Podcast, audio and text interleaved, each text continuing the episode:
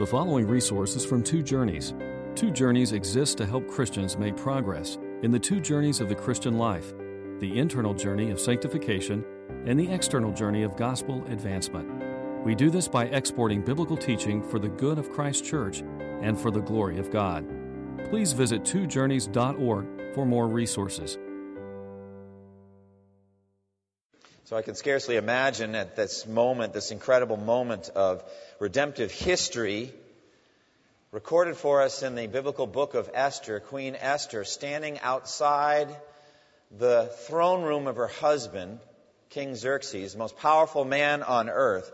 What it must have been like to be there, to, you know, see her, perhaps her heart rate elevated, you know, short of breath as she's just about to walk into the throne room of this, the most powerful man on earth. Her husband, yes, but still the most powerful man on earth, the emperor of Persia, 127 provinces stretching from east to west. Sitting on an exalted throne, reflective of his great power, surrounded by dozens of counselors doing the business of the empire, surrounded by many soldiers who had at any moment been willing to lay down their lives for the emperor or to take life if he commanded it as well.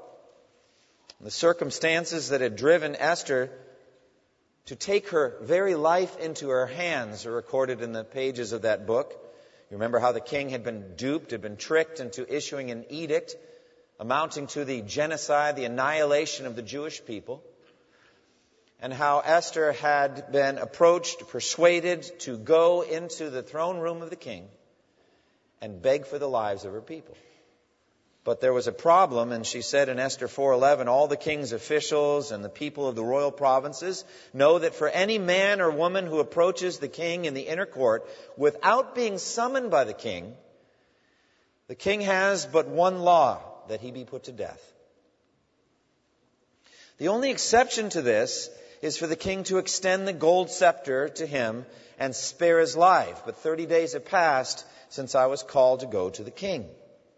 Esther, though, with incredible boldness, incredible courage, was willing to risk her life and go in and speak to her husband on behalf of her people, to go uninvited into the throne room of the king of Persia.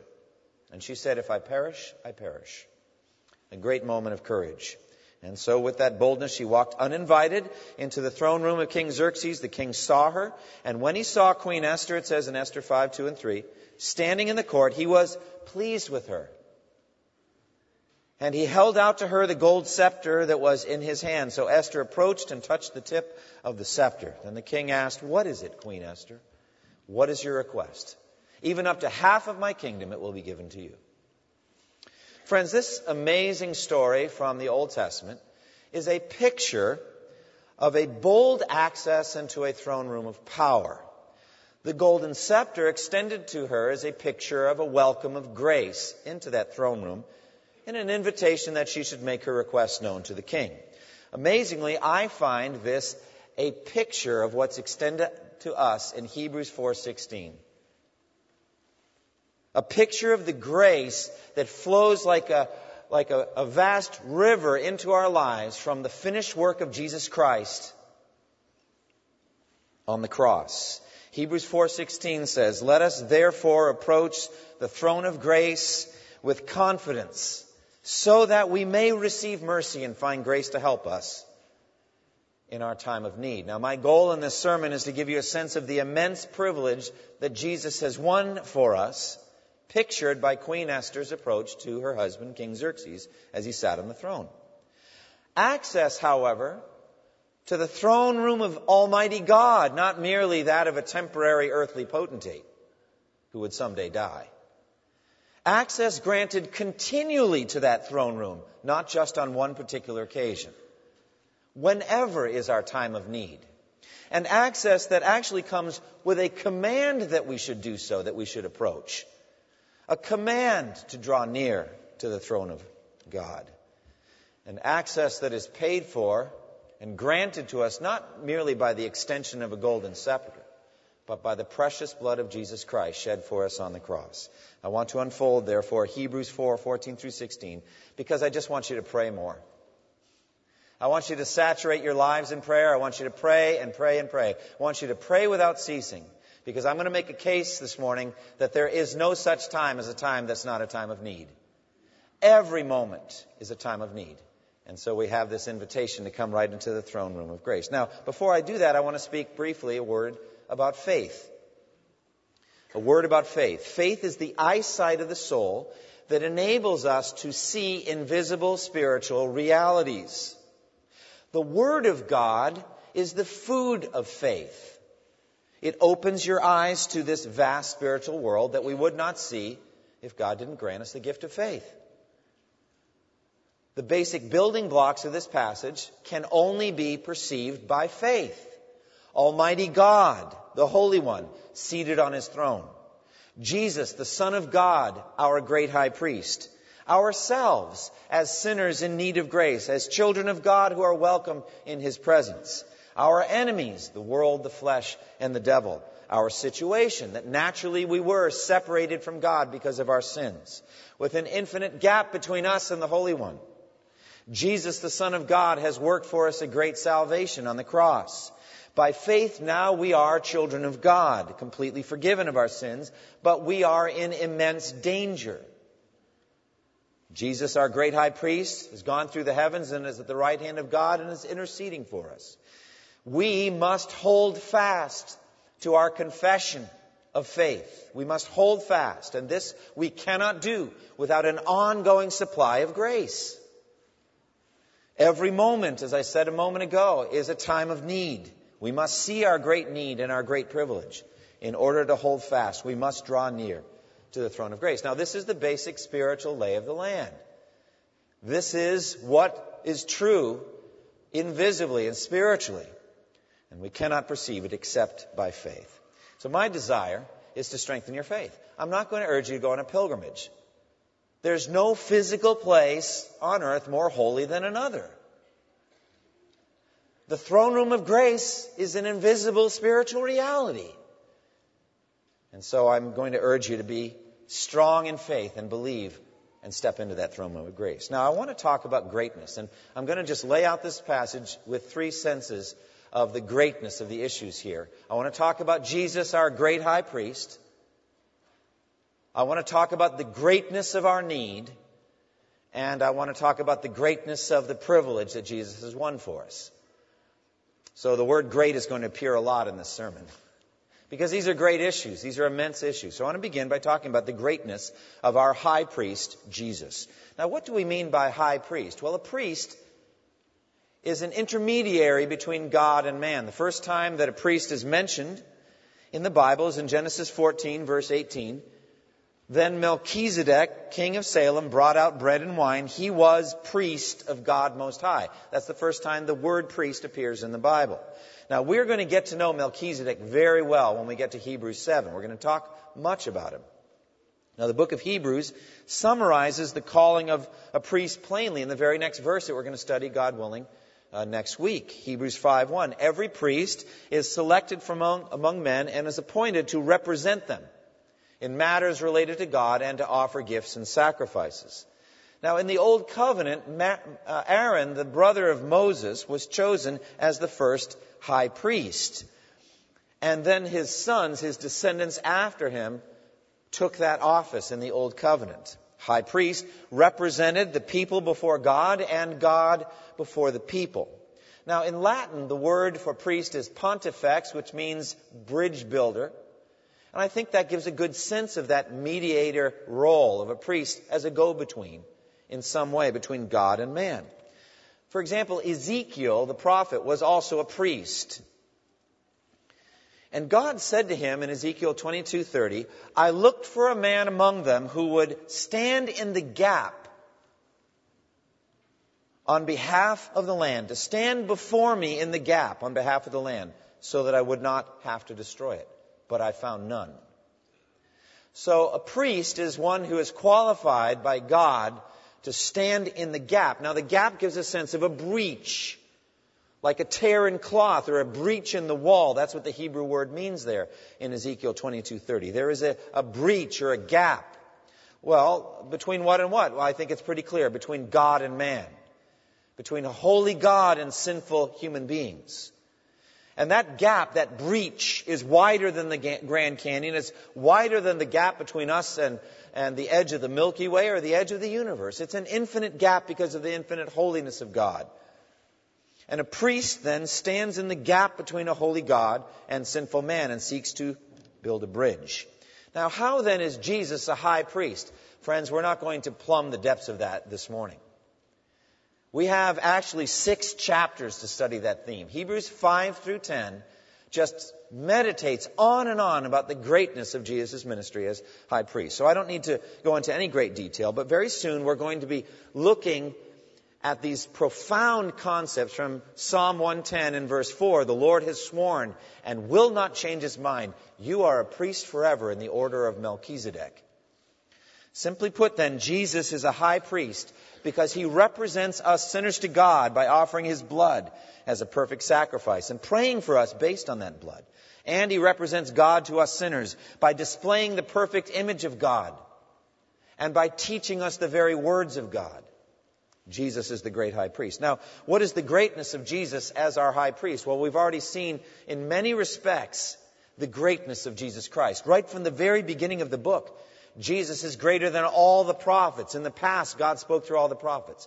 But in these last days, He's spoken to us by His Son. Jesus is God's final word to the human race. Jesus is greater than all the prophets. Uh, in that same chapter, and then on into chapter 2, we saw that Jesus is greater than all the angels. They are merely servants. They are merely winds and flames of fire. But Jesus is the Son of God. And then again in Hebrews 3, Jesus is greater than Moses. Moses was faithful as a servant in all God's house, but Jesus is faithful as a son over God's house. And so Jesus is greater than Moses. And we saw that Jesus in Hebrews 4 is greater than Joshua, in that the promised land he brings us to is a greater promised land. The rest of God, that perfect final Sabbath rest, is heaven. It's eternal, not a temporary lodging in an earthly promised land, but rather the eternal lodging in heaven. And so Jesus is greater than Joshua. And now from Hebrews 5 through 7, we're going to be comparing Jesus to Aaron. And we're going to find that Jesus is a greater high priest than Aaron. The greatness of Jesus as our high priest. Well, why is he great? Why is Jesus greater? Well, first and foremost, Jesus is greater because of his personhood. Just who he is, even before he became our high priest. In Hebrews 4:14 it says, "We have a great high priest who has gone through the heavens, Jesus, the Son of God. Jesus is a great high priest because he is great in and of himself. Now, there are sometimes men who fill great offices, but they're not great men. Significant offices, great offices of leadership, worthy of great honor, because God ordains that office, but they're not great men. And we see this again and again in the Bible. Kings who are you know, to be held in honor because they're kings, but they're wicked people. But Jesus is great in and of himself. He is the Son of God, or God the Son, the second person of the Trinity.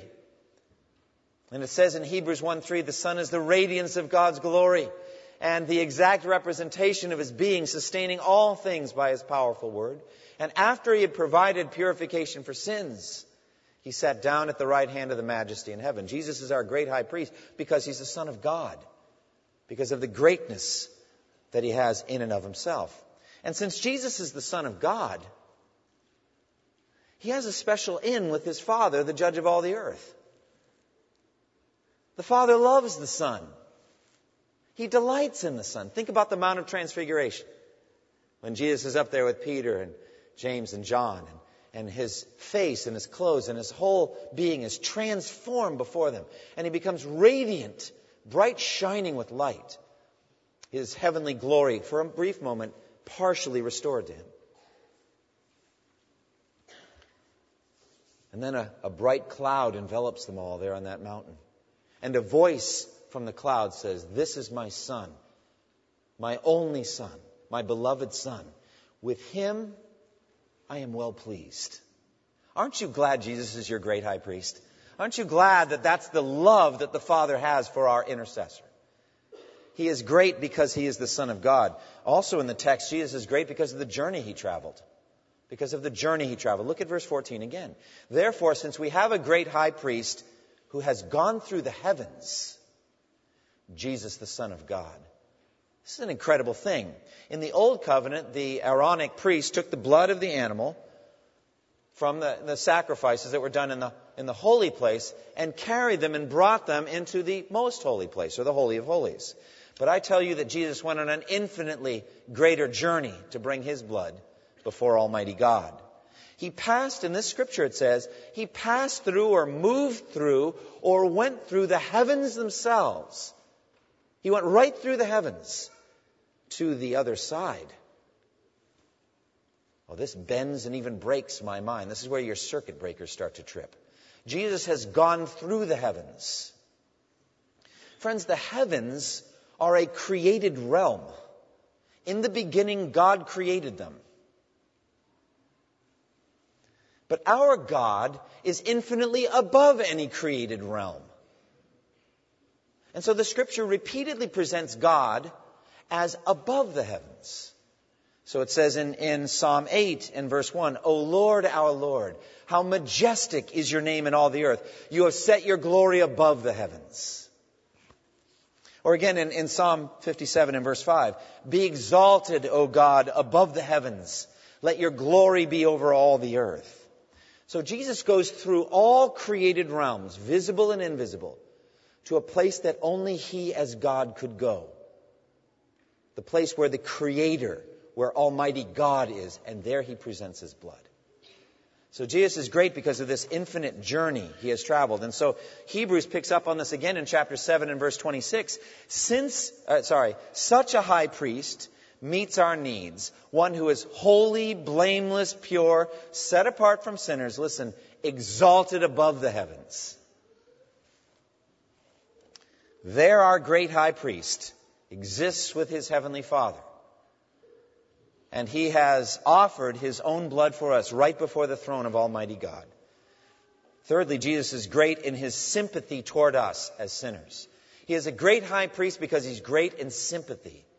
Look at verse 15. For we do not have a high priest who is unable to sympathize with us in our weaknesses, but we have one who has been tempted in every way, just as we are, yet was without sin.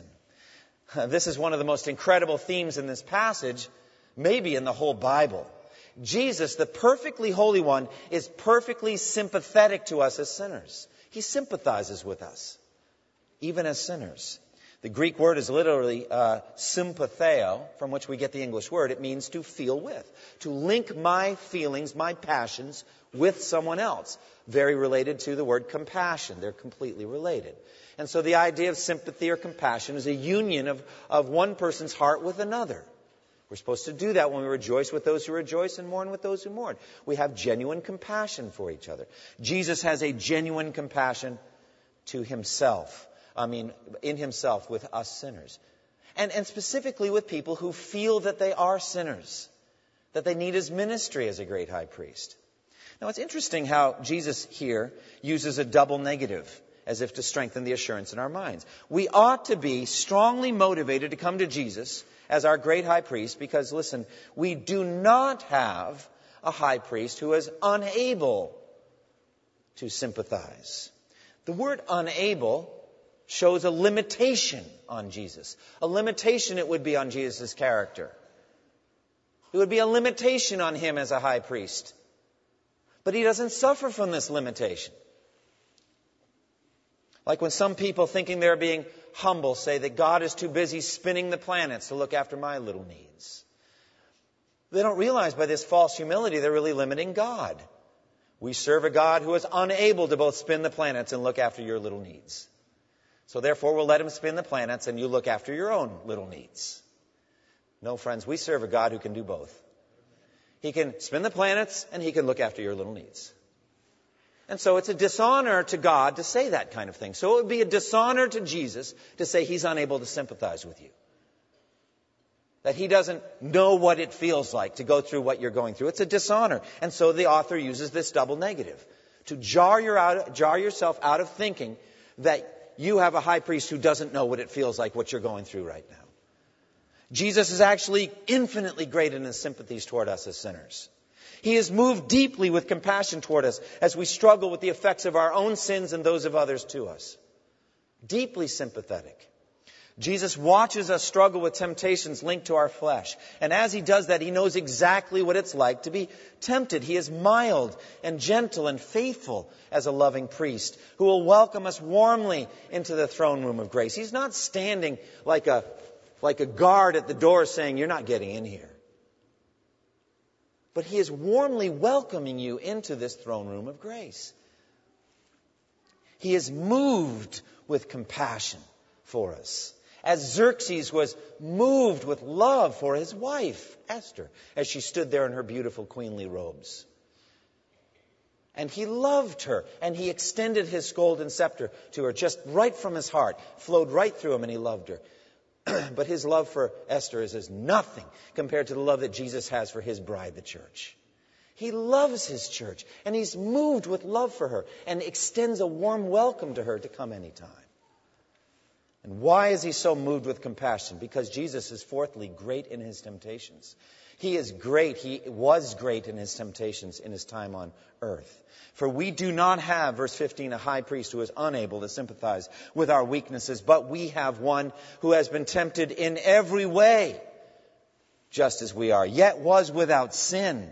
Jesus' compassion for us in our temptations and trials is certainly linked to his incarnation. He took on flesh and blood so that he could sympathize, so that he could experience those same things that we do. He shared our flesh and blood. He lived a life in the flesh. He felt its pulls, its desires, its weaknesses, its afflictions. He knows by experience what it is to be hungry. He fasted for 40 days and 40 nights and was tempted in the desert. He knows by experience what it is to be poor. He said the Son of Man has no place to lay his head. Women were supporting him out of their means. He and his disciples are walking through the grain fields on the Sabbath, plucking them and eating them like all the other poor people. Jesus knows what it's like to be poor. He knows by experience what it's like to be weary to the bone. Fell asleep in the back of a boat on a cushion in the middle of a storm and had to be wakened. He was exhausted.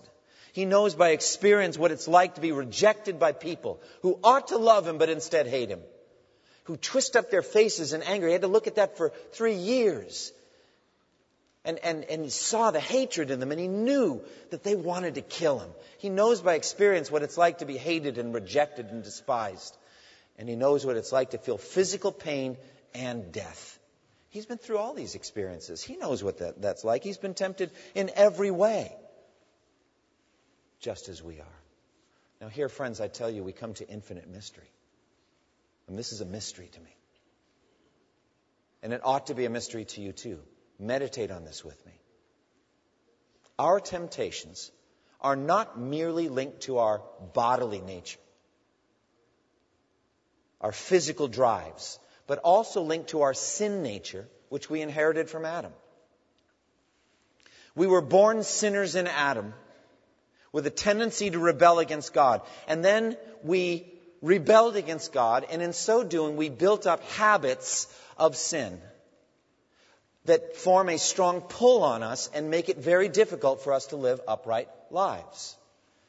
We develop addictive habits of sin, of lusts and jealousies and pride and overeating and other things, addictive habits just by transgression. And so James describes our temptations in this way in James 1 14 and 15.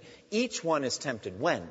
By his own evil desire, he is dragged away and enticed. Then, after desire is conceived, it gives birth to sin, and sin, when it is full grown, gives birth to death. Friends, these words cannot be ascribed to Jesus. He had nothing inside him dragging him away from the Father. He had no habits of sin that he had to battle all his life.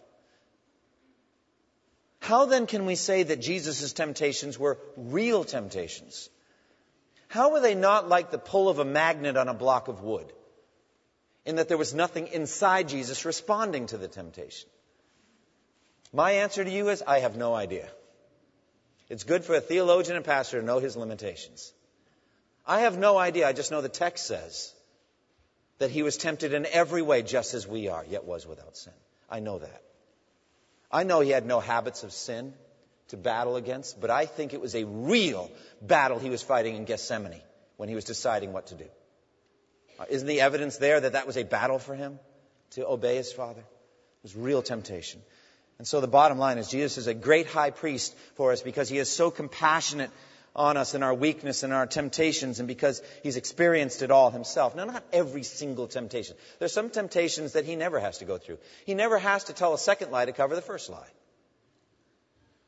But I think what the author means here is he understands all the categories of struggles we have in our lives because he went through them too. But in all of Jesus' temptation, I hope you notice there's a key difference as well. He was tempted in every way just as we are, but there's a big difference. He never sinned. He never gave in. Not once. And therefore, he is great in his holiness. We have one who has been tempted in every way just as we are, yet was without sin. Jesus never sinned. It's just, it boggles my mind to consider 30 plus years of life in this earth, tempted every day, and never once sinned in any way. And this makes him a perfect high priest for us. It qualifies him to be our high priest because he was perfectly holy in every way and therefore he was acceptable to God. And, and go, if you go back in your mind to Hebrews 7:26 again, such a high priest meets our need, one who is holy, blameless, pure, set apart from sinners, exalted above the heavens. Jesus, I contend, I've said this in this pulpit before, and I say it again now, is the most tempted man in history. More tempted than any of you have ever been. You know why? Because he ran all of his temptations into the ground. Jesus and his temptations had a foot race. Jesus won. Temptation drops in exhaustion. Jesus still strong. He wrestled all of his temptations to the ground and stood in triumph over every one of them. He felt every temptation to the maximum level and defeated every one. We sinners cave in at some point, and you know it's true. Take, for example, a man with a temper. He's got a problem with anger. Gets up, resolves in the Lord that he's not going to get angry once that day. Says it out loud, and Satan says, okay, now we know what we're working on today. Okay? And so he goes to breakfast, and his wife may say something that he doesn't like, but he's, he's not going to get angry today. So, yeah, but there's a little heat that's rising. Some memories, you know what I'm saying? Some things, but nothing comes out. You know. Kids may do something, etc. This is not autobiographical. I hope you know that. You understand that. I am not speaking autobiographically. But these experiences happen. He goes to work. His boss criticizes him at a, at a, at a conference in front of other people. And he's embarrassed by that and tempted to, to lash back, but he doesn't for good reason.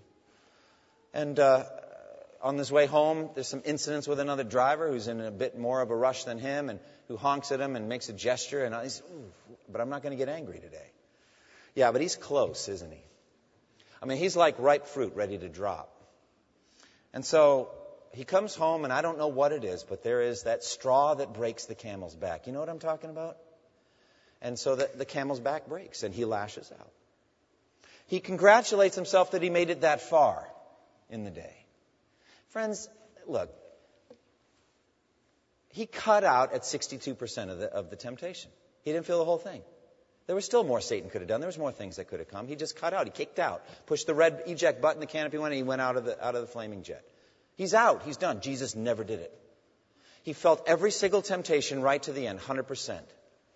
30 plus years. He took on those temptations one at a time, like Samson with the jawbone of a donkey, until all of those Philistines were laying dead at his feet.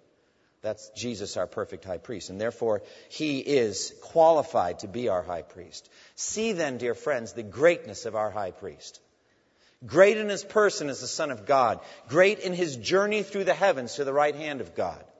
Great in his sympathy toward us as sinners. Great in his experience of temptation. And great in his personal holiness. We have a great high priest. But we are also great in our need. Look at the greatness of our need. Look at verse 16. It says, Let us then approach the throne of grace with confidence, so that we may receive mercy and find grace to help us in our time of need. Verse 16 speaks very clearly of us as needy people. It uses the word help so that we can, uh, we can find help. We can find grace to help. It, it, the word, which we could say assistance, to gain assistance, implies we can't make it on our own.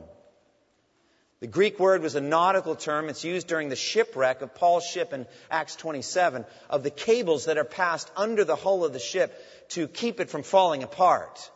And so the idea is that the hull is going to fall apart if it doesn't receive the help of these cables. And so it is with us. We need help. Amen? We need help. We're going to fall apart if we don't have help. We can't make it on our own. What cursed independence we have. And how we express that in prayerlessness. We don't need to pray because we're fine on our own. Really? We need help. We are greatly in need of help. And it says to receive help in time of need. The, the image there is of timely help, help that comes just when you need it, like Calvary over the hill. And, and the horses come just at that moment. The text also speaks of our weakness in verse 15. We do not have a high priest who is unable to sympathize with our weaknesses. These weaknesses are moral infirmities. We are feeble as we battle temptation. We're not strong. We're not Samsons. We're like little children. We're weak and sick as we try to battle. The whole context, I think, of Hebrews 4 14 through 16 is one of temptation. These Jewish professors of faith in Christ were being tempted to turn their back on Jesus because of these external temptations. And they were, they were dropping like flies. And so the author is saying, don't drop, run to Jesus when you're being tempted. Don't fight on your own, it's too strong for you. You need help, you're weak. And why is that? Well, we've got an infinite journey ahead of us. We speak often of the two infinite journeys. One of those two infinite journeys is that internal journey of personal holiness. We were predestined to be conformed to Jesus, to be just like Jesus. In Hebrews, uh, sorry, in Matthew 5, 48, it says, Be perfect, therefore, as your heavenly Father is perfect. We're called then to be perfect like God. Hebrews 12:1 says we're to throw off everything that hinders and the sin that so easily entangles and run with perseverance the race marked out for us. Christian life then is portrayed not only as a long distance race, but also as a battle, like a warfare that we have to fight. And these two images come together in 2 Timothy 4:7 when Paul says, I've fought the good fight, I've finished the race. It's a fighting race. We have these enemies, the world, the flesh, and the devil that are just assaulting us all the time. I get the image of World War I and no man's land. You can imagine just barbed wire on the left and barbed wire on the right. You know, the Germans and the Allies, and, and there's just, it's like, looks like a moonscape, nothing living, and just artillery fire and all kinds of grenades and machine gun nests. And you have to run 10 miles along no man's land and make it to the other side think, well, that's an overstatement. No, it isn't. Spiritually, that's what you're trying to do here. Every day, lusts and Satan with his demons assault us and try to pull us from Jesus. Every day. If you didn't have great assistance, you would have fallen long time ago. Now, I say to you, some of that assistance comes whether you pray for it or not. But this text is telling you to pray for it. To get the help you need as you run this perilous race. We need, it says we need mercy and grace for our time of need. Mercy and grace are almost, in some cases, interchangeable terms. Hard to distinguish between the two. Some theologians say that mercy is God's goodness to us in times of suffering, when we're, when we're hurting. Somebody blind by the road and says, Have mercy on me, son of David. He's suffering, he's in pain, he's struggling. And then grace is just going right for your sins, the thing that makes you defiled before God. It covers your past sins. It, it helps you not sin in the future. Mercy and grace. And that's what you need in this time of need. Our, great, our needs are great. Thirdly, look at the greatness of our privilege. We have a great high priest and we are greatly needy. Look at the greatness of our privilege. Full access to the throne of grace. We needy sinners. Needy sinners. Who are we? We are great sinners, friends. One Puritan said, Our sins are as, as many as they are great, and they are as great as they are many. Our sins are great like the mountains, not like little ant hills. They're great because God is infinitely holy. And our sins are many, they're not occasional. Jesus, uh, David, King David said, There are as many as the hairs on my head. And so, how can it be that sinners like us would actually be welcomed into the throne of grace? How could it be? But look what it says in verse 16 Let us therefore come boldly unto the throne of grace. Now, when you think of a throne, don't you think of a place of sovereign power where a king is seated? He's seated on his throne. And ordinarily for us as sinners, it would be a place of sheer terror. Think of a throne of righteousness where God, Almighty God, displays His righteousness, the throne of righteousness. Or think of a throne of justice where God dispenses His justice against those who have violated His transgressions and His laws. Or think of a throne of omnipotence where God can do anything He chooses to do. And nothing can thwart Him and nothing can stop His mighty hand. Well, for, for us as sinners, these are terrifying concepts. Absolutely terrifying. The throne of God. But see the value of what Jesus has done for us. He has transformed it and made it a throne of grace. And, and, and not, I'm not going to say it's not a throne of justice. It's not a throne of righteousness. It's not a throne of omnipotence. No, it's a throne of grace. I'm not going to say that. It wouldn't be true. But now God's justice is helping you get saved. God's righteousness is on your side. It is just and righteous for God to forgive your sins in Jesus. His power is unleashed to get you to heaven. It's a throne of grace. And all of God's attributes are working together to bring you to your final end the new heaven and the new earth. Amen. Friends, the old covenant was all about restrictions. We weren't welcome. We were left on the outside. If you weren't a Levite, you couldn't come into the holy place. If you weren't a high priest, son of Aaron, you couldn't come into the most holy place, or else you would die. But the new covenant is all about access. Amen? It's about a doorway. Jesus is the door of the sheep. It says in Ephesians 2:18, "For through him we both, Jew and Gentile, we both have access to the Father by one Spirit." And again in the same epistle, Ephesians 3:12, it says, "In him and through faith in him we may approach God with freedom and confidence." Later in this same epistle in Hebrews 10, it says, Therefore, brothers, since we have confidence to enter the most holy, holy place, by the blood of Jesus, by a new and living way open for us through the curtain, that is his body. And since we have a great high priest over the house of God, let us draw near to God with a sincere heart in full assurance of faith, having our hearts sprinkled to cleanse us from a guilty conscience, and having our bodies washed with pure water. Do you not see the great privilege we have here? We have a great privilege. We are invited right into the throne room of Almighty God. God is opening wide the door to His presence, and not only that, He is commanding you, a believer in Jesus, He's commanding you to come in.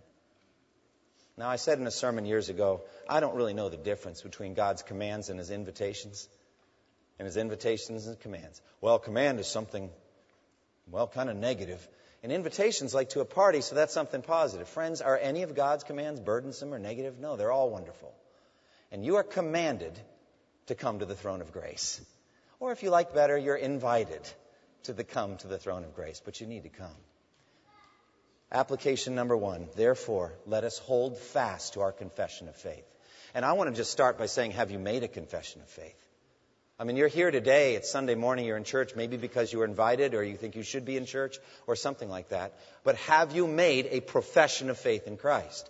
Have you testified that Jesus is your Savior? Have you cried out to Jesus to save you from your sins? Have you asked that His blood shed on the cross would be a cleansing river for you?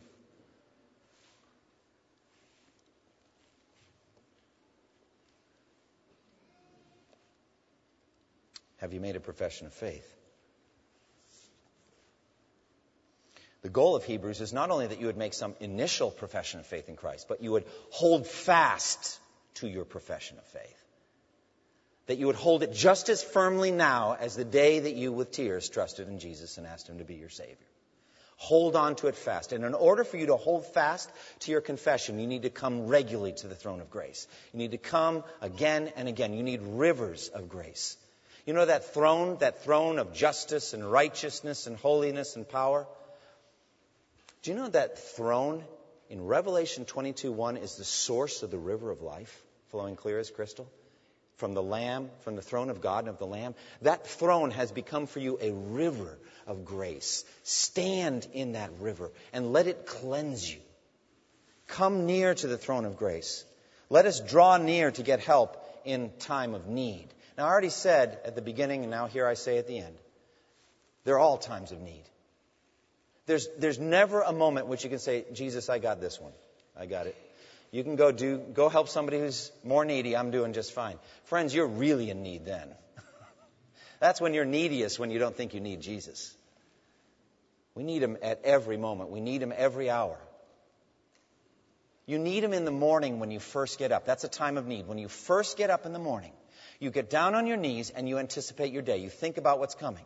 Maybe you're going to school, you've got a test, or you're going to have a, you're meeting with some other students for a project. Maybe you're working at a company. Maybe you're raising your kids, your mom that's raising her kids. Maybe, you know, who knows the situation, but you know what your day holds. You don't know for sure, but you have an idea. Bring those things before God in prayer. Say, God, I need your help today. Satan's planning some things. I don't know where he's coming from. I know this. He wants me to sin. So I ask you for grace and mercy to help me in this time of need. Times of temptation are a time of need. I think that's the home base of this, these three verses. When you're tempted, go. Now, for the longest time in my Christian life, I would use these after I've sinned. We'll get to that in a moment, but like a, like a mop in a bucket, you know, to come clean it up. And it is that, friends. But better not to sin. Amen? And so times of temptation are times of need. When you're being tempted, go to the throne of grace. Say, Jesus, I'm being tempted right now. I'm being tempted. This same old lust is, has hold of my mind and my imagination, and I don't want to sin. But I know that I will unless you help me. Will you please help me? This temptation to slander or gossip has come over me. I want to lay this person low, but I ought not to do it. It's a bad habit. Help me. The individual earlier in my sermon, he's struggling with anger. He's going, he's saying, I just want to, he needs to bring it and just douse it in the ocean of grace so he's not heated anymore. Times of temptation are times of need. And so are times of sin. We all sin. We all stumble in many ways.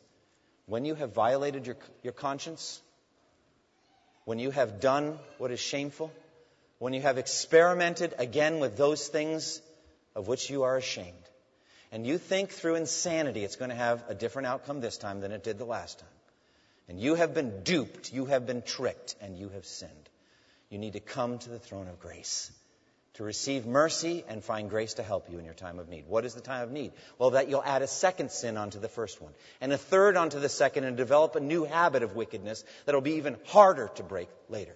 Nip it in the bud. You've sinned, go admit it, confess it, and He is faithful and just, and He will forgive you your wickedness, and He'll cleanse you from all unrighteousness. Bring it to the throne of grace in times of sin. Times of trial or times of need. God is marshaling trials at you He's bringing them to you to train you and prepare you and build up your faith. You may be going through an economic trial. You may be unemployed. You may be struggling financially, having trouble making ends meet. It's a trial. The Lord has brought it on you. Bring it to him. He's the one that brought it to you. Bring it back to him and say, Lord, I need grace to not curse your name or to, to question your love for me in this trial. I want to stand up and rejoice in this trial. It could be physical. It could be a, a health problem, a very serious diagnosis of cancer or diabetes or heart disease for yourself or a loved one. It's a trial. Bring it to the throne of grace to receive mercy and find grace to help in your time of need. To stand under the trial and to not give in to the temptation to question God or murmur or to lose your faith. Times of prosperity are times of need. You may not think they are, and that's your danger. When you're doing well, you get the promotion, you get, you get accepted to grad school, you get a raise. Something good happens. It's a time of need. You know what you ought to do? You ought to recognize every blessing that ever comes to me comes from, well, I, I, comes from the throne of grace. I might as well bring it back to the throne of grace. And say, Thank you, Jesus. What do you want me to do now with this blessing? I've got some extra money. How do you want me to invest it in your kingdom? I've got a little bit easing of my circumstances here. I'm healthier now. How do you want, I'm healed. How do you want me to use my strength now for you? You're bringing it back to the throne of grace. Lest you forget that God gave you the blessing. Lest you forget to be compassionate to other people who aren't blessed like you. Lest you forget to use every blessing for His kingdom and for His glory. Lest you forget to thank Him, simply thank Him for the good things He's given you. Times of weariness are times of need. Weary, tired, fatigued, burdened, just bring it to Jesus. Say, Renew my strength, O Lord. And finally, ordinary, boring, everyday lifeness times or times of need. What, I don't know how to call it, but you know, just regular life. That makes up 85% of your life. And if it's only these other times, then you, what, you got it on your own these other times? No. When you're sitting behind the wheel and you're about to put it in drive, pray. It's a time of need. And he may tell you, you don't need to put it in drive, you should put it in reverse. You'll hit that car if you put it in drive. That happened to me. I prayed and I put it in drive, and the Lord showed me, you need to be in reverse right now. You know, what it is, is we think we got it. We don't need any help. When you're making that same meal you've made a hundred times, ask Jesus for help. When you're about to sit down and eat that meal, thank Him and bring it to Him and say, Thank you, Lord, for this food. Help me to eat it to your glory. There is no time that is not a time of need. Close with me in prayer. Father, we thank you for your mercy. We thank you for your grace. We thank you for the river of life flowing clear as crystal from the throne of grace. And we're drinking from it now, O Lord, I pray. Teach me, teach all of us to pray more than we do. Teach us to pray throughout the day. Pray in quiet times, pray while driving, pray right before meeting with somebody, pray in the middle of conversations quietly in our minds, pray when we're tempted, pray when we've sinned. God, teach us to pray consistently, not just for ourselves, but for others as we go through this difficult journey, this battlesome, quarrelsome way as we're trying to make it to heaven. Lord, just help us, we pray. Thank you for Jesus. Thank you for his death on the cross. In his name we pray. Thank you for listening to this resource from twojourneys.org. Feel free to use and share this content to spread the knowledge of God and build His kingdom. Only we ask that you do so for non commercial purposes and in accordance with the copyright policy found at twojourneys.org. Two Journeys exists to help Christians make progress in the two journeys of the Christian life the internal journey of sanctification and the external journey of gospel advancement. We do this by exporting biblical teaching for the good of Christ's church and for the glory of God.